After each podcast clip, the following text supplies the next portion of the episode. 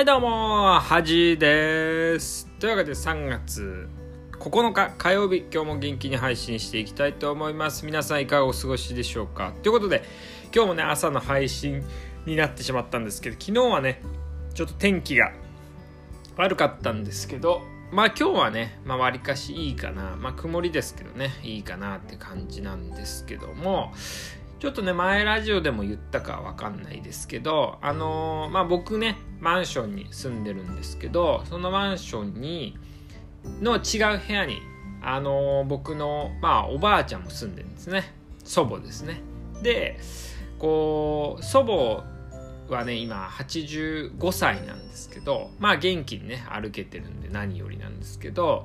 そのおばあちゃんの妹ね81歳のね妹がねあのー、同じマンションにね引っ越してきたんですよ。はい。どんどんねあのー、この恥家の人たちがね増えてきてちょっとこう占領していくんじゃないかって感じなんですけど。あ実はねうちのあのー、姉ね姉夫婦も同じマンションに住んでるんで4つね4部屋ぐらいね僕のあのー、家族がね住んでるんで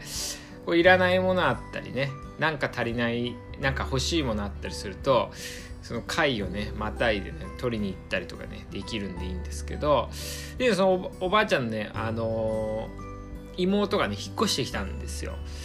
でねあのー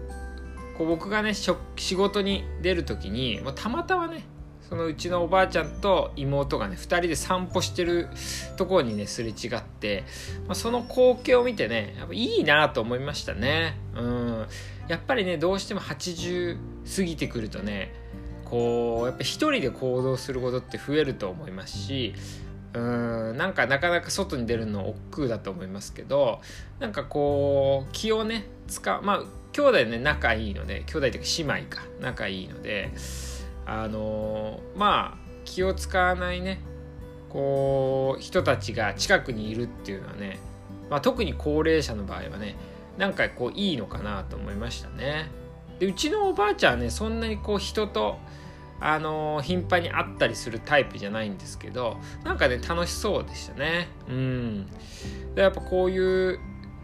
まあ人のねつながりというかあんまねこういうのを言うタイプではないんですけどとなんかこう自分もね結構80とか過ぎたらまあそうまあ誰かね気使わない人が近くにいるといいなとは思いましたね。うん、でそのおばさんがまあ僕にとってはおばさんになるのかおばさんがねあの結構ね携帯のこの機能を教えてとかビデオの録画がいっぱいになったから消し方教えてみたいな感じ。ちょっとね電話かかってくるんでまあ今はねこうちょっとそれや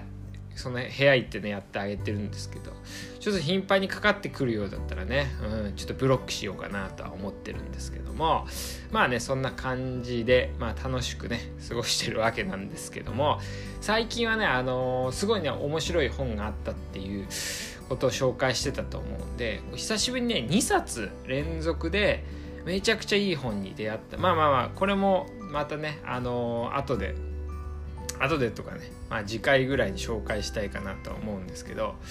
まあ2つねすごいいい本があのー、手に入ったんですけどちょっとどっちもね結構厚いんですよね。容量も結構まあ濃厚なね本だったんでまあ5600ページある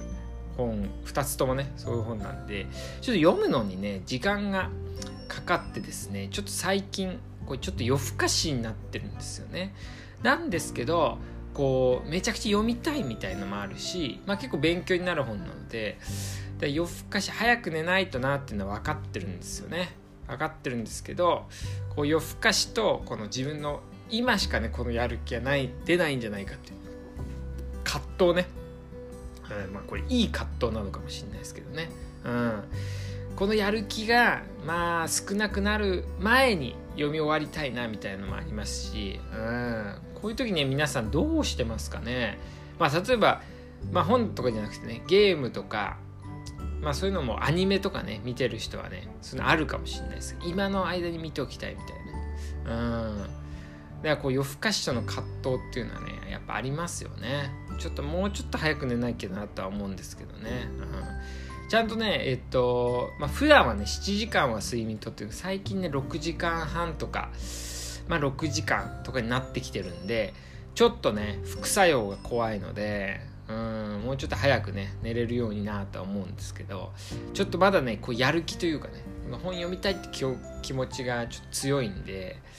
ちょっとどうなることやらって感じですね。うん。でねふと思い出したんですけど僕高校時代ねかなりねあの遅かったんですよ年の。まあ、1時半ぐらいまでね毎日起きてたと。まあ遅い時は2時ぐらいまでね起きてたと思うんですけどまあ、何をしてたかなっていうとやっぱ深夜のラジオとかね。あとはなんか自分のね、M、その時 MD プレイヤーだったんで MD のなんか自分の好きなね MD を作ったりね。なんか何何っていうわけじゃないんですけどなんかいろいろやってましたけど、うん、結構遅かったですね、まあ、これの話するとねだから身長が伸びなかったんだっていうね失礼極まりない人たちいっぱいいますけどもまあ、それは関係ないですね。遺伝ですね。うん。でね結構やっぱそうなるとね5時間と5時間半しか寝てないんで朦朧としたまま学校行くみたいな感じだったんですよね。で僕はね高校時代意外にもねあんま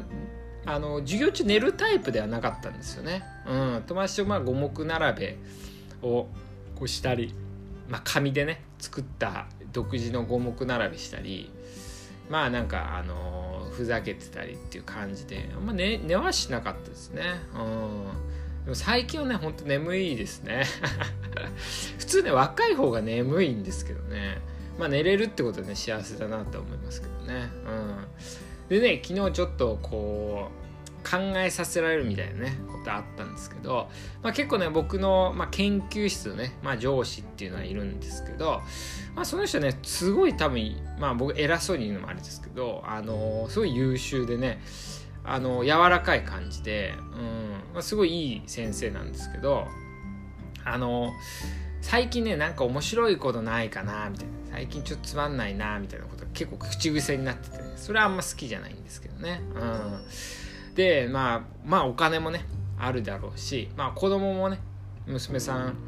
もいますし、まあ、家庭もね円満なんでまあ何外から見ると何不自由ない感じなんですけどなんか面白くないかなこう刺激がねやっぱ足りないのかなって感じですね。でその人はね結構経歴もすごくすごくてですね。まああのベンチャー企業立ち上げて売ったりとかね。まあ医者なんですけど。まあとかまあ研究でもうまくいってたりするしますし。まあ結構ねあのまあ、順風満帆っちゃ順風満帆なんですけど、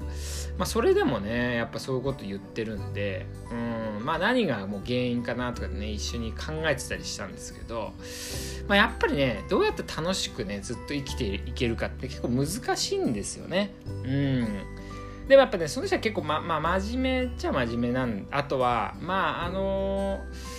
まあ、どうですかね友人関係は分かんないですけど、まあ、友達は普通にいるとは思いますけど、まあ、僕はちょっと思うのはバカバカしいことをねあの一緒にやる友達みたいなのがあんまいなさそうだなとは思ったんですよね。だから僕をね、あの楽しくまあ僕が、まあ、楽しく生きるコツというかね生きるのはな何がいいのかなって考える時にやっぱバカバカしいことを真面目にやるっていうこととそれを一緒にやる、まあ、仲間がいるっていうのが、まあ、一番ねうんなんかこう充実するんじゃないかなと思いますよね。まあ自分がねなんか本読んだりりなんか経験してねスキルがアップしたとしてもなんかそれをねうまく人と一緒に何かそううまく使えるというかねあと人に貢献できないとなかなかねこう満足感っていうのは続かないような気がするんですよね。うん、だからあんまねこう友達とか友人とかを、まあ、そんな、ね、大事にするタイプではないんですけどあのー、やっぱ人生をね豊かにしたり、まあ、自分がね生きる意義みたいなのを考えるとやっぱねこう自分と一緒にいて楽しいなっていう人をどんどん増やしていくっていうのがまあ、大事なような気がしますね。まあ、そのためには、まあ、真面目なのは大事なんですけどやっぱちょっとねバラエティー色というかまあやっぱバカバカしいことを真面目にやる。まあ、同じことばっか言ってますけどなんかねそういう精神というかねが大事なような気がしたしましたねなんかその話をしててうんでやっぱこうなかなかねそれに付き合ってくれる友人ってやっぱ少ないですよね特に結婚して子供生まれたりするとなかなかやっぱねあのまあ守りにね、まあ、悪いことじゃないんですけど守りに入ってくる感じはするんでうんまあなんかそこをずっと結婚してもこうまあ何があってもそれを継続できるようにね、まあ、自分はしたいなとは思いますね。うん、というわけでね、まあ、ちょっと抽象的な話になっちゃったかもしれないですけどまあ僕のねこうマンションにおばさんがね引っ越してきたっていう話とまあなんかね上司の話させていただきました。というわけで皆さん仕事頑張りましょういってらっしゃい